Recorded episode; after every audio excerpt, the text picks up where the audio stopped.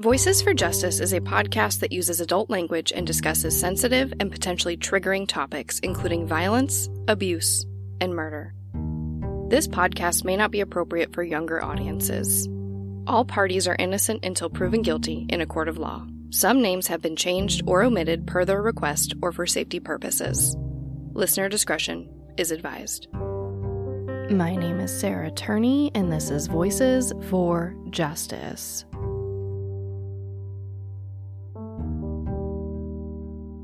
This episode is the third and final installment of my coverage of the 1991 yogurt shop murders in Austin, Texas. If you haven't listened to the first two parts of this series, I definitely recommend going back and listening to those first, or else this episode won't make any sense.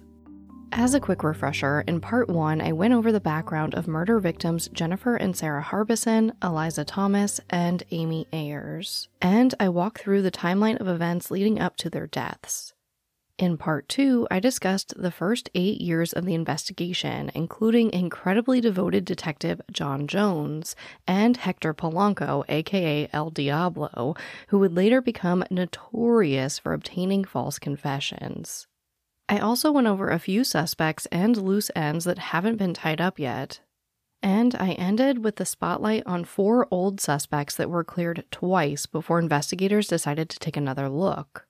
These suspects were 16 year old Maurice Pierce, 15 year old Forrest Welborn, and Michael Scott and Robert Springsteen, who were both 17 years old. Let's start with some background on these four guys. Starting with Maurice Pierce, who the investigators did believe was the ringleader. Maurice was born in Houston, Texas, and had three sisters who he was pretty close to. Their parents would eventually divorce, and by the age of 12, Maurice would start doing drugs and getting into more trouble. Out of all of the four boys, Maurice was the only one with a pretty serious police record. He'd been in trouble in the past for basically stealing cars, one of which was a man who just left his keys in the ignition, Maurice saw it, and took it for a joyride. The other was when he stole his dad's car and took it to Houston. He was also suspended from school for fighting, and he's been in trouble for stealing fire extinguishers, trespassing, and assault. Out of this group of four boys, Maurice appears to have been the closest to Forrest Welborn. Growing up, Forrest moved around between his parents and his step parents a lot. He was often described as quiet and kind of withdrawn. His teachers would talk about how he wouldn't really pay attention in class and would mostly just sit there and draw. Rob Springsteen would describe him as more of a follower, specifically doing whatever Maurice told him to do. Forrest didn't have an extensive police record, but he was arrested once for being with a group of kids who were stealing beer. He was actually just sitting in the car and the police came and arrested him. Robert Springsteen had actually just moved to Austin a few months before the murders. His parents were divorced and he wasn't getting along with his new stepfather in West Virginia. So he asked his dad if he could come live with him and his girlfriend in one of their two condos. Rob did have some issues at school. Teachers said that he quickly wore out his welcome and would kind of wear these obnoxious outfits for attention. He also had a pretty nasty attitude, was unapologetic, and missed a lot of school. So eventually he was transferred to an alternative school. But his father was hoping that, you know, with this fresh start in Austin, it would help him turn things around. So, Rob was enrolled at McCallum High School, where Sarah, Eliza, and Jennifer attended, and his dad just kind of hoped for the best. Rob joined the football team, but he quit pretty quickly after that when he apparently didn't see eye to eye with the coach. And pretty soon, Rob would pull a knife on a classmate at a McDonald's. The school did give Rob another chance, but he eventually would be sent to an alternative school. After this, he pretty much just stopped going to school altogether. When the Austin PD spoke with him in 1991 about the yogurt shop murders, one of the cops asked him how long it had been since he'd been to school. And Rob responded, quote, "A week? 2 weeks? I don't know. Probably at least a month. Maybe a month and a half or 2 months. Because they sent me there and that's when I quit. I was like, screw this." End quote. Rob's best friend and roommate was Michael Scott. Mike was born in Micronesia and moved around a lot. His parents were divorced, and his mother had some pretty intense emotional issues that made things difficult for him at home. He wasn't great at school because he did have severe dyslexia that affected him a lot. But he did enjoy some extracurricular activities like football, drama, and playing the viola. Mike was also in the Boy Scouts and achieved Life Scout at age 16. Now, I actually used to work with kids in foster care, and at one point I pretty much had to become a Boy Scout leader, and I can tell you that Life Scout is not easy to obtain. It's the second highest rank in the program. It takes a crazy amount of hours and dedication to get to that rank. When Mike did eventually quit football and drama and playing the viola, the only real activity that he kept up with was his Explorer Scouts group. This group was specifically dedicated to the study of the dress and culture of pre 1840 Native Americans. After Mike had to repeat his sophomore year, he basically just stopped going to classes just like Rob, but this explorer group would be the only thing that he kept up with. In November of 1991, Mike moved in with Rob Springsteen and his family. Rob's dad wasn't too thrilled about this, but after Rob said that Mike was having problems at home and promised everything would be fine, he gave in. Like I mentioned before, they would barely go to school and they spent a lot of time drinking, smoking weed, doing mushrooms, and dropping acid. I can't say for sure, but I have a feeling that these two boys in particular were not really being supervised. In fact, one interesting thing to note here is that Rob's dad would actually report Rob and Mike missing to the police on the day of the murders. He would tell police that he hadn't seen either of them for about two days. But later in court, he would testify that he never made that call. When Rob was questioned about this later, he would say that he was probably gone for a few days, but he definitely was not missing. None of these four boys were perfect. They often looked for trouble and they found it. They were what the Austin PD would consider to be PIBs, which, as a refresher, is an acronym for Person in Black. Basically, someone who looked alternative. They were the opposite of what Jennifer, Sarah, Eliza, and Amy were. It was basically four bad boys versus four good girls. This episode of Voices for Justice is brought to you by June's Journey. I'm pretty sure everyone here loves a good mystery, especially one with as many twists and turns as June's journey. You get to step into the role of June Parker and search for hidden clues to uncover the mystery of her sister's murder. You engage your observation skills to quickly uncover key pieces of information that lead to chapters of mystery, danger, and romance. So, what does that mean? Well, June's Journey is a hidden object mystery game. Essentially, you find hidden clues and uncover this mystery. But it's also more than that. You can customize your own luxurious estate island, you can join a detective club, and put your skills to the test in a detective league. I like that you can play totally alone, or if you want to play with other people, you can do that too. I find myself playing June's Journey in little breaks during the day, or most frequently at night before I go to bed. Whether you're craving a good mystery or just looking for an escape, I really do recommend June's Journey. Discover your inner detective when you download June's Journey for free today on iOS and Android. Now that we've learned a little bit more about who these guys were as teenagers, let's take a look at what they said that they were doing on the day of the murders. We're also going to take a look at this trip that they took that weekend. This, unfortunately, is kind of a mashup of all four of their stories, but you should be able to follow along, so just bear with me. On Friday, December 6, 1991, Mike and Rob say that they woke up in their condo, despite having been reported missing from that condo by Rob's dad. But they say that they woke up, went to the pool, smoked some weed, and after this, they left and pretended to go to school. After this, they ended up at McCallum High School so that Mike could talk to a girl named Amber that he really liked before the bell rang. So they weren't actually attending school, they were just going there to kind of see their friends. Mike would say that they got there by riding the city bus, but Rob would say that he didn't know how they got there, but it definitely wasn't the bus.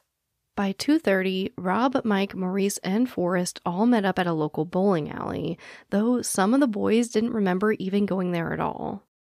From there, they all went to North Cross Mall in Maurice's car.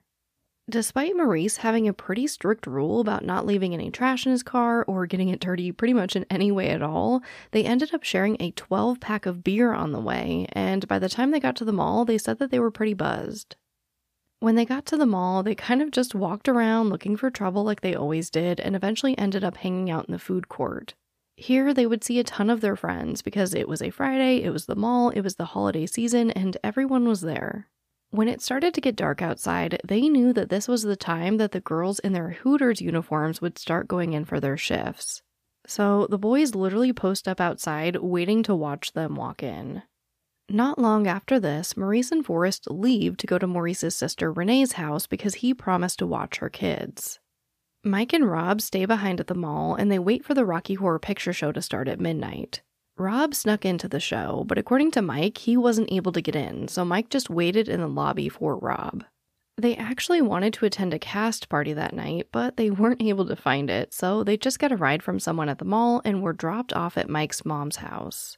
This would have been about 2 or 2:30 in the morning. But the thing is, Mike has a pretty different recollection of this night. He says he remembers all four of them being together, but not at the mall. According to Mike, Maurice picked them up and took them to 6th Street where they had some beer. From what I could gather, 6th Street is basically a popular area for bars and nightlife. So, whether they picked up some beers and went to 6th Street or they were served on 6th Street because maybe they had some type of fake IDs, I don't know. Mike just says that they were there, and this area will come up again. But after they all have a few beers, Mike insists that he and Rob were back at their condo by 10:30, where they actually watched Robin Hood with Kevin Costner and fell asleep. Mike's story will more closely mirror the story that Maurice would tell police when he was arrested for having the gun about a week later. Maurice remembers hanging out with Forrest in this area that they called the fungus, which was basically like this grassy area where kids would hang out and drink and smoke. According to Maurice, this is before Forrest borrowed his gun and possibly killed the girls. But we'll get to that in a minute. Although their stories are kind of all over the place for the day of the murders, they would all become a lot more consistent for the next day, Saturday, December 7th. On this day, everybody slept in pretty late Mike and Rob at the condo, and Forrest and Maurice at Renee's house. Maurice and Forrest spent the entire day watching Renee's kids until about 9:30 at night. Rob didn't do much of anything that day, and Mike would spend the day with his explorer group for a craft session. That day, they were hand sewing turkey feathers to make a fringe for their pants. I don't know all the specifics of it, but it seems pretty cool. And according to the members of the group, Mike was his normal, happy self. Around 10 p.m., Maurice picks up his father from work, drops him back off at home, and then uses the car to grab the boys and go to 6th Street until about 2 a.m. After this, Maurice and Forrest drop off Mike and Rob at their condo. Then Maurice drives the car back to his dad's house so he would have it for work in the morning. He and Forrest then start walking back to Maurice's sister's house. But along the way, they see a Nissan dealership and specifically a brand new gold Nissan Pathfinder with the keys in the ignition. So, like Maurice had done in the past with that other vehicle, he hopped in and drove through the chained off exit of the dealership. Then he and Forrest went to go pick up Mike and Rob. First, they go to the lake to shoot the 22 pistol, but they get bored. So they decide to take a ride to San Antonio to go visit Mike's girlfriend so he could essentially break up with her. But Maurice gets lost on the way and they have to stop for gas. While they're filling up, Rob goes in and buys a soda and a Sunday newspaper. They end up stealing the gas, which is no surprise to the attendant who had already written down their license plate number. And this is where one small thing would lead to a lot of confusion down the road. When the attendant calls the police to report the stolen gas, there's some type of error with the date. Either the attendant gave the incorrect date or the officer wrote down the date incorrectly. Either way, the report would reflect that they were there on Saturday morning instead of Sunday morning. This would ultimately be used against them in court. If this trip happened on the night of the murders and into the early morning of Saturday, it looked a lot like them trying to get out of town right after they allegedly killed the girls. But if this was the next day and they were taking their time, babysitting all day, going to this Explorer group craft session, well, that looks a little less suspicious. Either way, on the way to San Antonio, Maurice apparently falls asleep at the wheel, hits something, and they get a flat tire. But by 9 or 9:30 on Sunday morning, they finally make it to Mike's girlfriend's house in San Antonio. Her parents actually weren't home, so she wouldn't let him inside of the house, so they just go for a walk instead. While Mike was doing that, Rob read from the Sunday newspaper, specifically the story about the yogurt shop murders, and he did this out loud, reading it to Maurice and Forrest. After this, they drive back to Austin and by 1:30 Maurice drops off Mike and Rob and returns the Pathfinder to the dealership. He and Forrest then walk back to his sister's house. For the next week or so, things are pretty quiet. Then Maurice would end up changing all four boys' lives forever with one cocky mistake.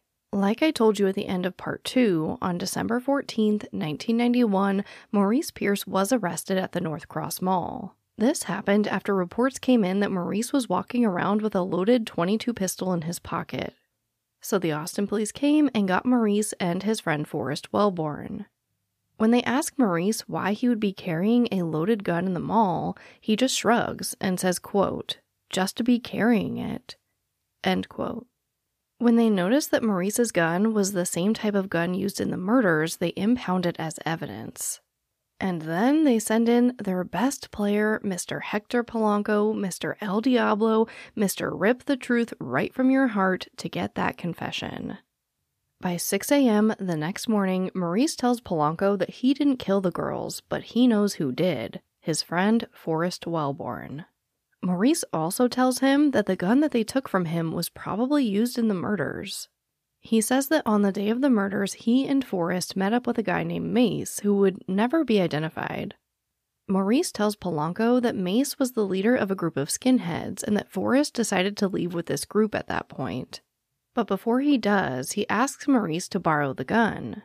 This was around 10 or 10:30 and when Forrest returned a few hours later, Maurice says that he smelled like hairspray, had a scratch on his neck, and that 6 bullets were missing from the gun. He also says that Forrest told him he did something bad and that he wants to do it again. So of course the police are all over this. They have Maurice sign a statement at about 2:30 p.m. and then they actually go to Maurice's father's house where they speak with him, and he makes small talk with the police kind of showing them his guns and his ammo. At this point, Maurice also explains that he got the gun from his friend Johnny Holder, who had taken it from his dad. Maurice was actually supposed to pay him $100 for this gun, but he ended up just stiffing him. Then Maurice takes the police to the fungus, where he says another 22 pistol is hidden. Maurice describes this gun as kind of a communal gun where I guess a bunch of people would grab it and use it and return it to its hiding spot when they were done with it. But ultimately, Maurice is not able to produce this second gun. After this, they ask Maurice and his father if they could put a wire on Maurice. They were, of course, hoping that they could get a confession from Forrest. And they agree. Maurice gets wired up and they head over to Forrest's house, but Forrest isn't home. So, after going to the neighbor's house and trying to figure out where Forrest is, they decide that Maurice is just going to drive around and look for him.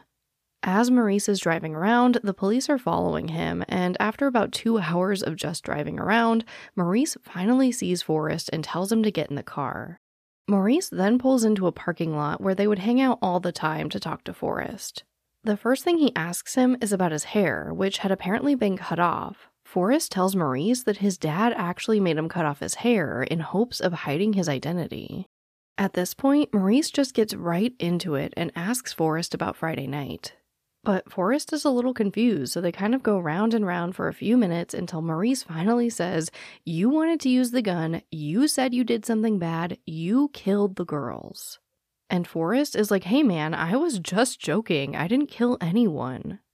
At this point, Maurice starts getting angry, and Forrest starts getting super confused about why Maurice is so angry.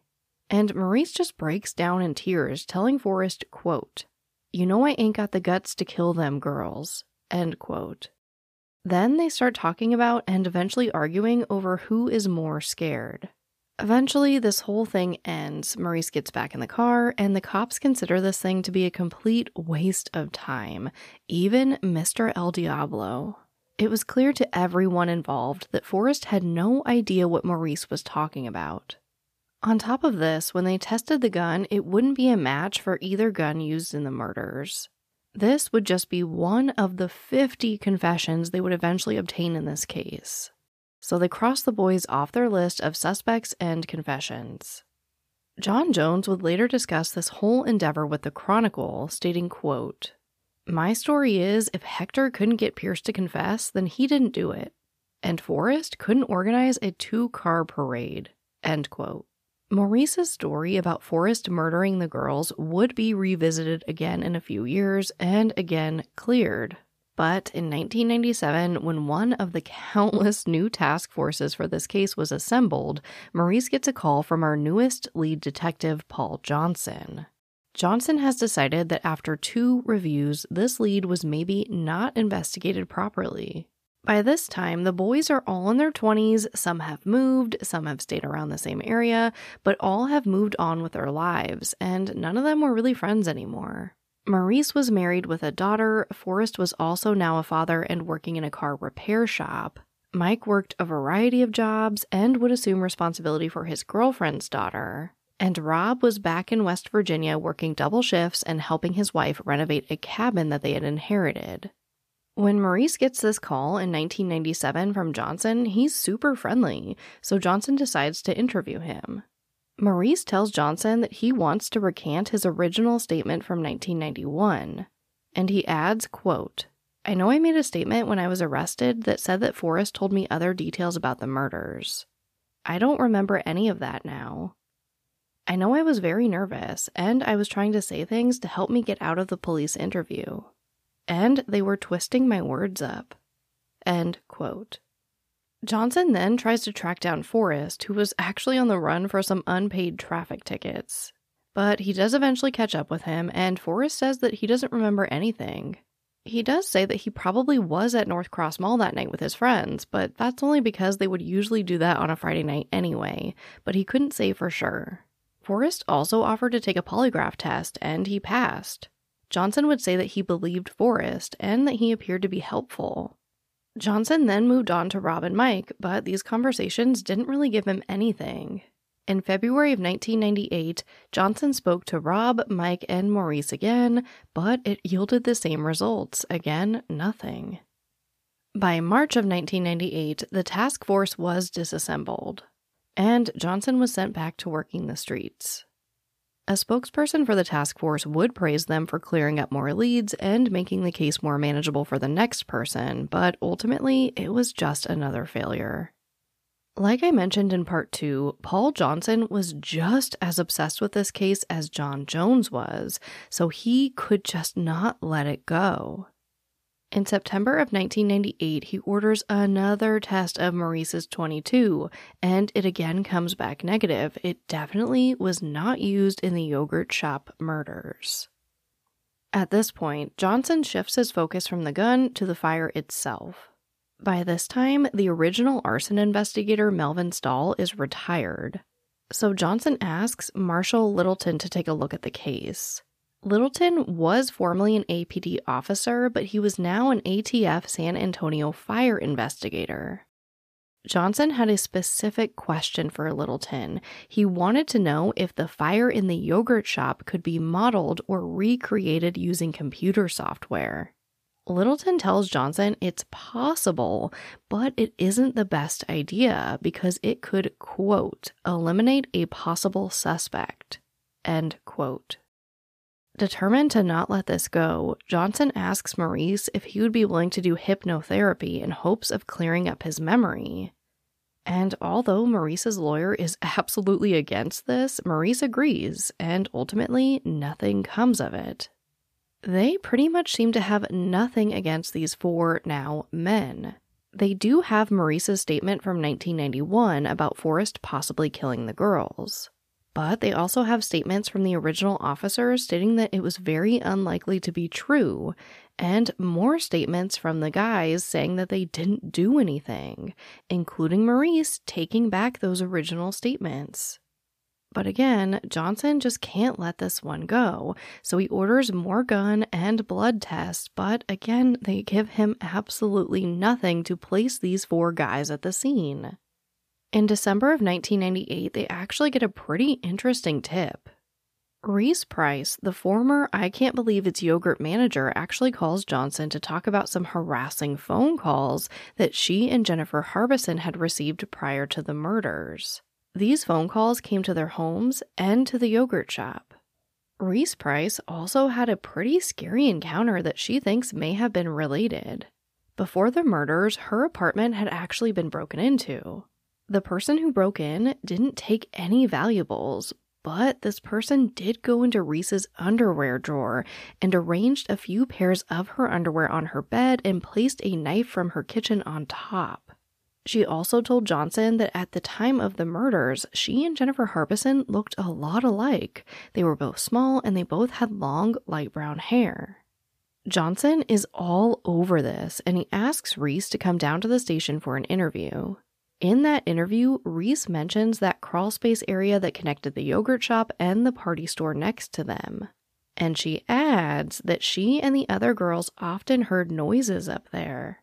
She also says that one night she was closing down the shop and she noticed shoe prints on the toilet seat in the men's room, and the ceiling tile above it was out of place. She couldn't confirm for sure if someone used the crawl space to move between the party shop and the yogurt shop, but she believed that it was possible. Early in 1999, Johnson asks Littleton again about using that software to help model the yogurt shop fire. And Littleton again advised against it. He said that basically there was just too much opportunity for error. Littleton added that if they had the ladder and that metal shelving unit that had been lost, it might be a lot easier to do something like that, but for the time being, they should hold off.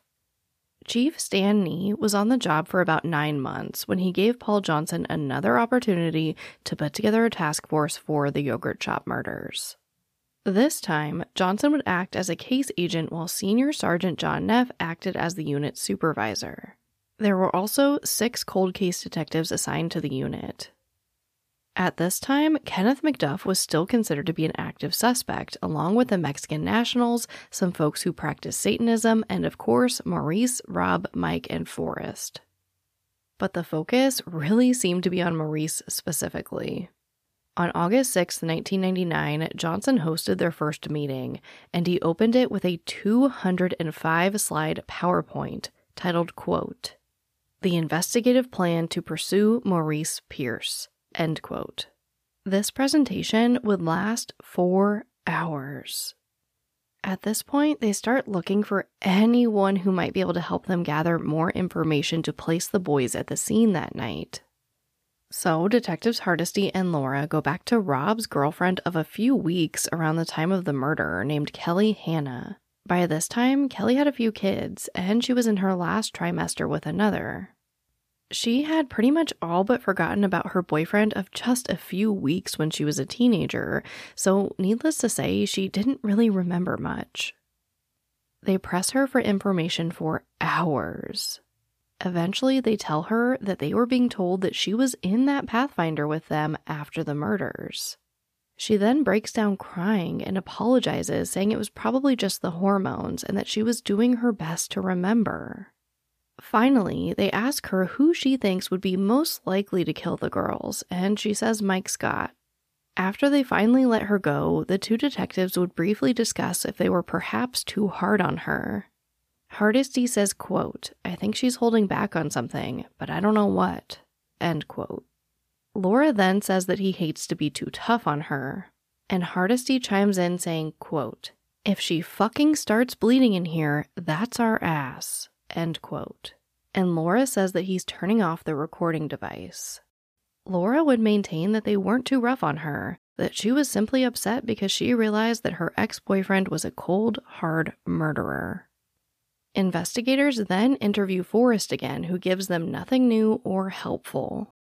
But their next interview yielded much better results. On Thursday, September 9th at 9:15 a.m., Mike Scott was officially interrogated by investigators. Mike tells investigators that him and Rob aren't friends anymore because Rob had actually stolen a pair of Metallica tickets from him.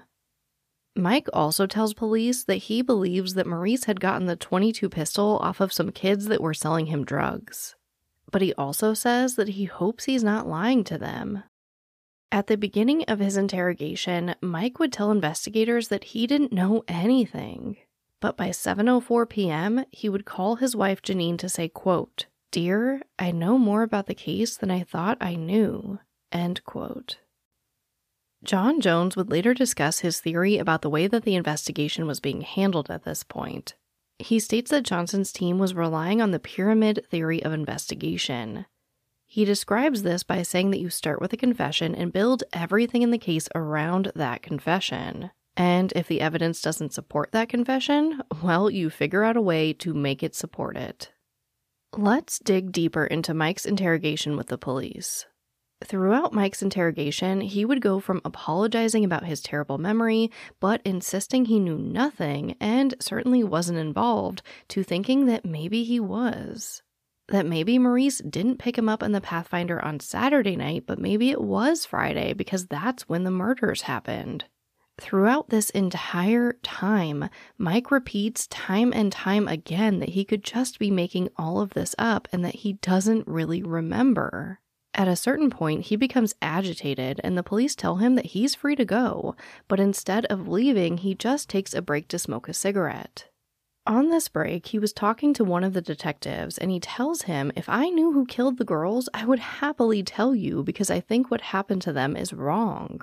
Pretty quickly, when Mike gets back into the room, things heat up, and detectives tell him that they know that he did it, and if he doesn't tell them right now, they can guarantee that he will get the death penalty but if he confesses, they can help him out.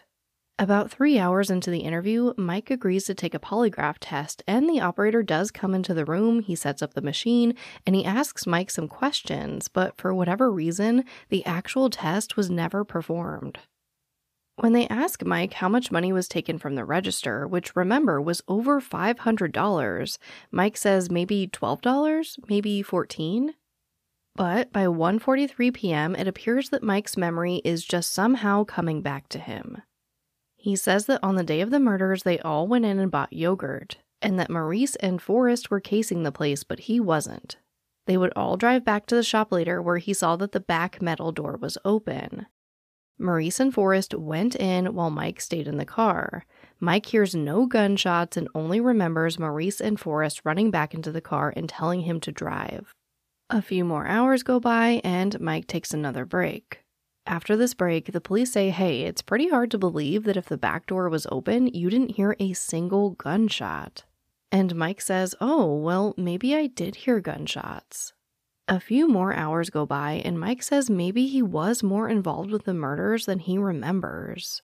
So the police jump on this and they start asking for specifics, like what were the girls tied up with? And at first, Mike says it was Venetian blind cords. The police say, nope, try again. And then he says, napkins? Wrong again. And Mike asks them, maybe it was an electrical cord? At this point, he's not telling them these things, he's asking them these things. He continues to tell investigators that he's not sure if it's real or not, but he can see it all playing out in his head. Rob made him shoot one of the girls, saying that if he didn't, he would be shot himself. So Mike starts crying and shoots one of the girls. He also states that the fire was started by them placing napkins and foam cups on the girls' bodies, and they used a lighter to start it. He again reiterates to police that he doesn't remember any of this, he's just seeing it in his head. At 5:35 p.m., he does ask for a lawyer and he says that he wants to go home, but the investigators tell him maybe it's just time for another break, and if after the break you still want a lawyer, that's no problem. So Mike takes this break, and when he gets back, he's like, Yeah, I think I should probably get a lawyer. And the police are like, No problem, you can totally do that. But would you be willing to talk to just one more person first? And Mike agrees. This is when we meet Robert Merrill. Merrill had been on the force for 19 years and worked with none other than Mr. Hector Polanco. And like El Diablo himself, he gets a confession. Mike does essentially repeat his entire story again, but they develop it a bit more. They get more specific. Around 10 p.m., Mike insists that he should probably go home since it's been like 13 hours at this point. The investigators are like, fine, no problem, but can you come back in the morning? And Mike agrees. Mike gets back to the station the next day at about 10:30 in the morning and he says like, "Hey guys, I'm not sure how that all happened last night, but again, I don't remember doing any of the things that I told you I did the night before." This obviously did not sit well with the investigators, and they ask him what he means. And at this point, Mike starts telling the story again, but he's adding things and he's changing things, and this really irritates Robert Merrill. At one point, Merrill ends up taking out that 22 pistol that they took from Maurice back in 1991, and he shows it to Mike, asking if he remembers the gun. But when Mike's not sure, things start to escalate really quickly, and Merrill literally puts the gun to Mike's head.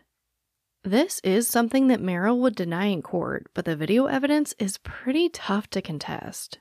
Just like the day prior, Mike folds. Okay, what you guys are telling me must have happened. I might not remember it, but I guess it happened. If you've been a listener of mine for pretty much any amount of time, you probably know how much I love real audio. So I am going to play you three clips from Mike's interrogation so you can see this transition and judge for yourself. In the very last clip, you will hear the detective ask Mike about the gun, and in the video, you can see him show him the gun and then put it to his head. This video, as well as every video used for these episodes, will be in the resources section for this case on voicesforjusticepodcast.com. But here are the clips. Want the You're having trouble with the memories or flashbacks. You know what happened. You're scared to tell us. I don't blame you. It's a horrible thing what you saw in there. Look, can I tell y'all what I keep seeing in my head? Tell us what you see in your head. I keep seeing these girls get shot. Right. Tell us what that looks like. Tell us what you see specifically. How they're getting shot and you shooting them. Come on, Michael, you're doing good. Tell us. Let's do this today. Let's do it.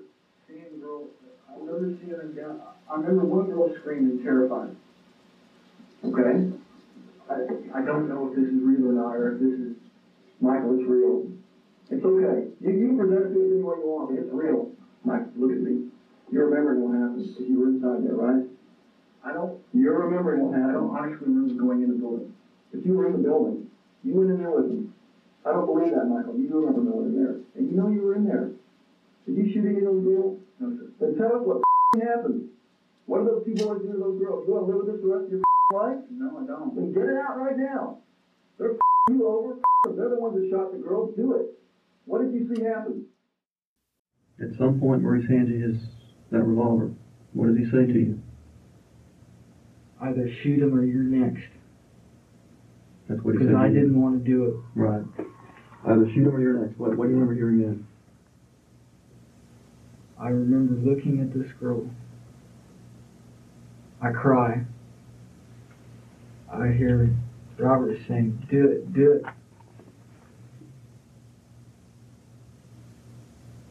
I hear the gun go off.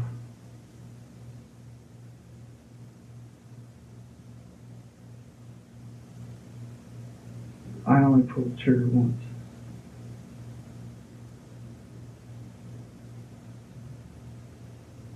I turn around. Here's your stupid gun. What happens next, Mike? That brought back some memories, didn't it? I remember looking at the gun. You ever seen that gun before? I'm not positive. Does that look like a gun you've seen before? It looks like a gun I've seen before, but I'm not positive. Is that the gun you shot somebody with, Mike? I don't. Is that the gun you walked up behind somebody with and shot in the head? Is that the one? Talk to me, Mike. Yes, sir. You did that, didn't you? Yes, sir. We've just opened some more doors, haven't we, Mike? Not really. You sure? Yes, sir. After speaking with Mike, they bring in Rob Springsteen, who, like Mike, started off proclaiming his innocence, but by the end, he does give a confession. For Rob, I was only able to salvage one clip where he tells the investigators that he's innocent. The problem is, we gotta get what this. Options? I options cannot give you any more truth than I've already given. Where do we go from here? Why can't you? Because Because I because don't you're gonna dig yourself into that thing? Well, you're already there. You've already dug the hole. The hole's there. Oh, that I'm in it, that, I don't know, that's what I keep telling you guys. I mean, my God, this was seven years ago. But this is one of the most significant things that ever happened in your life. That's what I keep trying to explain to you. If I was there and I partook in this, I would remember these things. And you do remember these things. No, I don't. No, I do not. Now, You're the coldest guy I've ever talked to in my life. Are you a cold-blooded murderer? No, sir, I'm not. I, I think you are. I think Maurice is absolutely true about you. Well, then let's You're the coldest guy I've ever talked whatever actions we to. need to take. Pardon me? Then let's take whatever actions we need to take. If that's what you believe and that's where you think this case needs to go, then let's go there. We don't want to go there. But I'm doing everything I can and have exceeded my limits of helping you guys. Where do we go now? There are more clips available, but without being able to read the captions, it's pretty difficult to make out what they're saying. So I'm just going to summarize it for you here. After Rob tells investigators that he's innocent, somewhere along the way, he starts to change his tune. In the video I found, they ask Rob, What did Maurice make you do with the 380? What did he tell you to do? And with his head down, he says, Shoot her in the back of the head. He asks which one, and he says he doesn't know. They ask him where he shot her, and he actually puts his index finger on the investigator's shoulder, which, as a quick reminder, all four girls were shot in their heads, nowhere else. The investigator kind of just goes right over this and just continues to ask where. And Rob says Maurice wanted him to shoot her in the back of the head, but he didn't want to shoot her. They then ask, Was she already down? What happened? Just say it. Answer it, Rob. What else did you do? And Rob says he doesn't know. But the investigators do what they do and they continue to press him, saying, Yeah, you do. And then the investigator says, quote, She wasn't dead yet, was she? End quote. He's referring to Amy Ayers, who was the only girl shot with the 380 and the only girl to be shot twice. The audio is so bad at this point that I can't tell if Rob even answered the question about Amy not being dead after she was shot. This would later be a problem in court because the police would actually have to tell the jury what they say happened versus them being able to hear it clearly on the audio. But the investigators go on to say, quote, and warning here, it's pretty graphic language, but it's true to the story. You fucking know you fucking raped her. Just say it. End quote. And Rob seems pretty agitated and finally says, quote, I stuck my dick in her pussy and I raped her. End quote. On October 6, 1999, Mike, Rob, Maurice, and Forrest are arrested for the yogurt shop murders. People in the community were shocked. They couldn't figure out why these kids would do this. The principal of McCallum High School would even come out and express disbelief that the kids would even be able to keep a secret for that long. On November 29, 1999, there was a hearing where Robert Merrill gave testimony about the series of events that the state would be presenting to the court. He said that Maurice came up with the idea. Maurice bought the yogurt while Mike and Rob went to the back room and propped open the door. Then they all went to the mall and waited for the store to close. Forrest stayed in the car as the lookout. Rob and Mike had the girls get undressed and tied them up with their clothing while Maurice went to the register. Maurice then quickly became angry because there wasn't a lot of money. He asked the girl wearing a yogurt shop polo where the rest of the money was, and she told him that that was it, so he shot her. He then asked the other girl in the yogurt shop polo the same question, and she gave him the same response, so he killed her too. Maurice tells Rob to rape one of the girls and tells Mike to do the same, but Mike couldn't perform, so he tells her to kill her instead. Mike then shoots Amy and Maurice shoots her again. They then piled up the bodies, set them on fire, and left out of the back door. It's important to note here that when the case did proceed to trial, the testimony about the last two people in the shop, those people in the hooded jackets, was totally eliminated and they weren't able to use it. Also, instead of using the original report from arson investigator Melvin Stahl, they would be allowed to present a completely different theory about how the fire originated. Although Stahl initially believed that the fire had originated on that metal shelving unit and that the girls were actually burned from radiant heat, he would now state that after revisiting the case via pictures and seeing Littleton's new findings, he agrees that the fire started on the girls' bodies. Just like Mike said in his confession. Just like John Jones alluded to when speaking about his theory that they were reshaping evidence to fit the confessions they obtained. Ultimately, largely in part because Maurice and Forrest never confessed, they would never be charged with anything related to the murders. After being extradited from West Virginia to Texas on May 30th, 2001, Rob Springsteen would be sentenced to death. But because he was a minor at the time of the murders, that would be changed to life in prison. On September 22, 2002, Michael Scott was sentenced to life in prison after the jury couldn't unanimously agree on giving him a death sentence.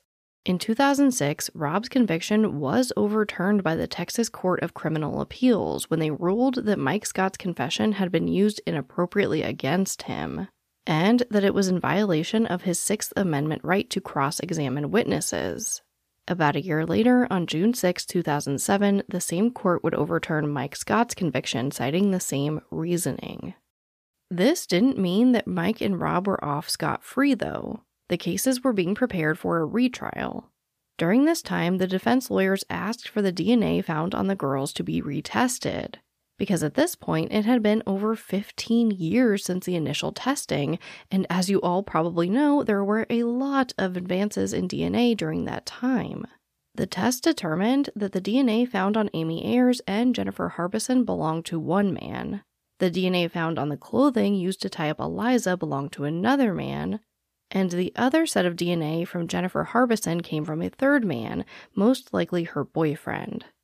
But ultimately, they determined that none of the DNA matched Mike, Rob, Maurice, or Forrest. It would take another few years, but by the end of 2009, all charges against Mike and Rob were dropped. Unfortunately, because their cases were essentially voided versus them being deemed innocent, they wouldn't be eligible for compensation offered to those that are wrongfully convicted in the state of Texas. Rob would file a few lawsuits trying to fight this, but he wouldn't receive anything for the time he served.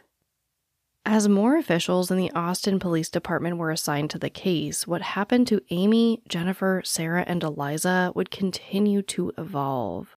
Maybe they weren't all bound. They appeared to have been face down when they were shot. Jennifer's body was in an unnatural position. Perhaps it shifted that way as items from the metal shelving unit fell on her. And some more graphic items that I'm just uncomfortable getting into and don't find particularly important to the case. The parents of the girls were obviously devastated and upset by the convictions and eventual reversals. And who would blame them? The absolute horror that would be sitting through hearing such graphic details about the way that your child died to only have it be pretty much for nothing had to have been just unimaginable. And despite Maurice and Forrest never being convicted and Mike and Rob being released, Barbara Harbison still believes that they are the true perpetrators in this case. I believe that the people that they arrested are the right people, even though they're out, um, uh, they're not in jail. That we will be blessed with an answer, and it, it, may not be, it may not even come until I'm gone. But like I said, it doesn't, it won't affect me either way, because my children are gone and they're not coming back to me. I have memories of them, and that's what I hang on to. So, what do you want people to, to know about Barbara today? That I'm well you know, that God's blessed me and He's given me seven grandchildren, and um, I'm good. I'm really, really good. Jennifer and Sarah are always with me, and I think that uh, I've made the best of the worst situation. I think. You know, I may be wrong, but I think I've made the best of the worst situation. Like I mentioned way back in the beginning of part one, I truly believe that there is hope in this case. And that isn't just because I am endlessly hopeful for these cases, which I absolutely am, but it's also because in 2017, the Austin Police Department entered that single strand of DNA gathered from Amy Ayers' body into a database. And they found a match. It was actually entered into the Public University of Central Florida Research Database. This is a YSTR strand, which is male only, and it'll only tell you basically the lineage of that male, so it'll come up with a ton of fathers, uncles, cousins, and whatnot. But it's something. It's something huge that they've never had in this case before that could help them solve it. But the problem is, the FBI is refusing to release the familial lineage to the Austin PD to further investigate. The FBI states that this is for privacy reasons. It's a private database where donors are promised to remain anonymous. Further, federal law prevents these samples from being traced to individuals. But, like I said, I still think that there is hope. The Austin PD is fighting for this DNA, and so are the families. I don't know much about overturning federal laws like this, so if you do, definitely let me know on social media because I would love to know what the chances are of getting that overturned. But in addition, I think that it's great because you never know when they'll get another match in another database. If they matched once, it's possible that they'll match again. And the families aren't giving up just yet. A few years ago, Amy Ayer's parents told reporters that as long as they are still alive, they would still fight for Amy and the girls. The closest thing that families have gotten to justice at this point is their lawsuit against Brice Foods, the company that owned the I Can't Believe It's yogurt shop chain. They were awarded $12 million, but I'm sure each and every one of them would trade that money in for answers about their children. Which brings me to our call to action. In my research for this case, I was actually able to find a call to action directly from one of the families. This comes from Amy's brother Sean and his wife. You know, we're a family that doesn't give up, and we will continue to annoy, irritate, call, text, email the DA's office, the police station, till something happens. And we would like the public if they know any information. If you don't think it's worth anything, just call. And you can call the Austin cold case, you know, homicide unit. His name is Ron Lara. You can call him and and tell him what you know, even if you think it's nothing. You know, we are still interviewing people. We still get tips on this case. And I think that's a good, important thing to remember that, you know, with a case like this, we believe there's someone out there who could know something that could be helpful and uh, could be helpful to this investigation. Like I said before, I really do think that there is a lot of hope in this case. And there's also a lot of loose ends, even today. Who was this crazy person that was harassing Jennifer Harbison and the yogurt shop manager? Could Kenneth McDuff have been involved, or maybe the Mexican nationals? Also, what about the owner of the party store, Mr. Jorge Barney, the guy who was on the other side of the wall when the shots were fired, the guy who had access to the crawl space that connects the stores? Remember, manager Reese Price said that she saw male footprints on the toilet and the tile above it moved. Could Jorge Barney have used the crawl space to escape after committing the murders? I think it's possible. It's also possible, though in my opinion pretty improbable, that one or more of the four boys were involved in the murders as well. To be totally honest, I am really torn here. It hurts my heart to not be able to fully side with the parents of the victims when they say that they believe that Mike, Rob, Forrest, and Maurice killed their daughters. At the end of the day, none of us know what happened to Sarah, Eliza, Amy, and Jennifer. But there were 50 confessions in this case, and ultimately, the courts voided Mike and Rob's sentences due to their confessions and DNA evidence. So, whether or not they did commit this crime, they were cleared of it, and I think that needs to be discussed. We also discussed a lot of crazy interrogation techniques, from the pregnant woman to Hector Polanco being this iconic figure who could just rip the truth out of your heart, who would later be known as this guy who got all of these false confessions. It's just a huge topic in this case that I really think needs to be addressed. And since I am by no means an expert on the subject of false confessions or wrongful convictions, I reached out to the most knowledgeable person I know on these subjects Maggie Freleng. Maggie has been a journalist for 10 years. You might remember her from the documentary The Disappearance of Maura Murray. But she also hosts the Unjust and Unsolved podcast as well as the Suave podcast, both of which are about these very topics. She has spent years speaking to exonerees and going over evidence in a variety of wrongful conviction cases.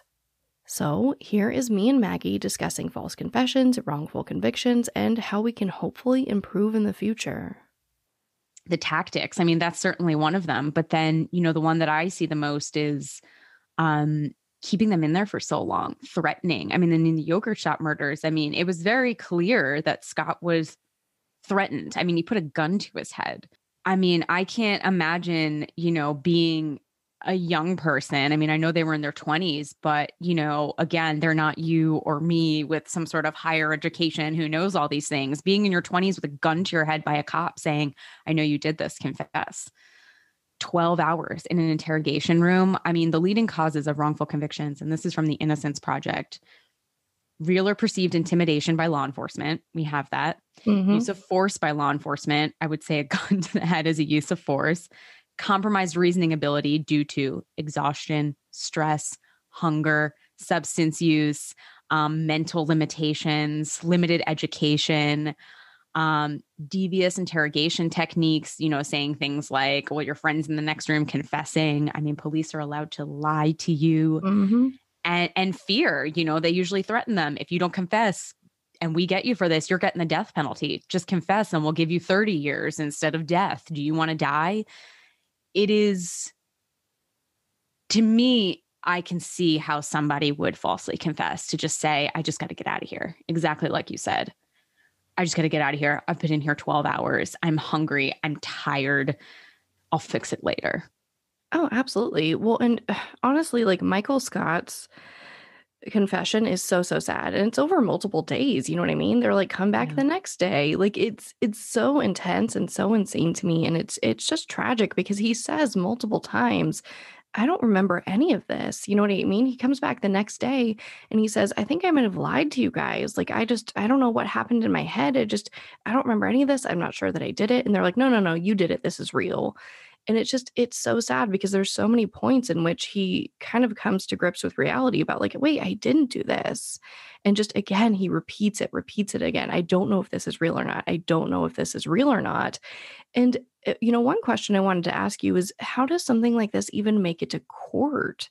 You know, like they only looked at it a few years later and decided, like, whoa, you know, that was definitely a coerced confession how does it make it to court in the first place? I don't get it.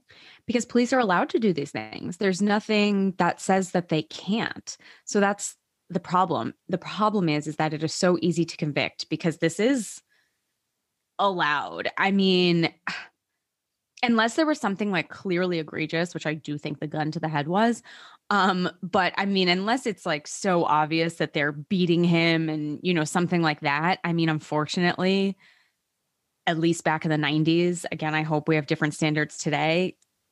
This was okay. They can lie. They could do these things. They can hold you for hours. There's you're a suspect in a murder conviction. I mean, the it's the courts are on the cop's side in this sense. Um, and that's the hardest part. It is so easy to convict. He confessed. Why would he confess to something he didn't do? Obviously, we know now, but back then, I mean, juries didn't really know that. And then once you're convicted, it is so hard to overturn. It is so hard to overturn. Um, these guys got lucky because the DNA did it for them, but there's so many cases that that doesn't really happen. Um, I, you know, I would I ask the same thing though. How does this make it to court? Because to me, it's just so obvious that it shouldn't, but it does. So one of the things I did want to ask you is how can we prevent this in the future? How can we be better at this and not have this happen all the time? Well, prosecutors are elected. Um, um, so you know, you're. I didn't really know this until I started doing the work, but um, you elect them. I mean, here in Manhattan, um, you know, Cy Vance is up for election, and he there are a number of wrongful convictions that have been waiting on him to look at the cases. So, you know, when we're looking at voting, um, you can vote in these prosecutors. You know, um, uh, the district attorney, the district attorney, and then they, you know, it's under their office. So the district yeah. attorney is elected, and you look at people who are more progressive and are looking at starting conviction integrity units, conviction re- review units absolutely look at your local county and see, you know, who is up for election. We're we're entering an election season right now. So that is the first way to start this is by electing people who want to make change and want conviction review units and want to first undo the wrong that's been done and then prevent it from happening. Enact legislation to make sure that rec- there has to be recordings to make sure that, you know, um, police can't, you know, uh, put forward false evidence to get somebody to confess. These are all things that we can change with voting. If you've made it this far, thank you for listening to this series. Although this is three episodes long, there is so much more that I didn't include here for time's sake. So, if you are interested in learning more about this case, I definitely have to recommend reading Who Killed These Girls by Beverly Lowry, which is where I got a ton of information for this series. I also have to extend a huge thank you to Maggie Freleng for coming on the show to lend her expertise. Please go subscribe to her podcast Suave and Unjust and Unsolved. She is doing amazing things in the space, and I hope you will all take a moment to support her in that. And if you did not get enough of Maggie Freleng in this episode, because you can literally never have enough of Maggie Freleng, our full interview and video will be available over on the Voices for Justice Patreon. Which, if you haven't seen, I do put out bonus minisodes every single month, and we do cool things like Netflix watch parties, and this starts at just $5 a month. It's a great way to get some bonus content and support the show. Right now, I'm actually trying to save up for a billboard for one of our cases. So if you want to be a part of that, visit patreon.com slash voices for justice. I will also have it linked in the show notes. But this would not be Voices for Justice without ending on our call to action and our victims. So, although you heard it directly from the family of Amy Ayers, please don't forget to take a moment and share this story. We just saw a huge break in the Kristin Smart case from 1996 this month. There's absolutely no reason we shouldn't have the same hope for Jennifer, Sarah, Eliza, and Amy. But as always, thank you, I love you, and I'll talk to you next time.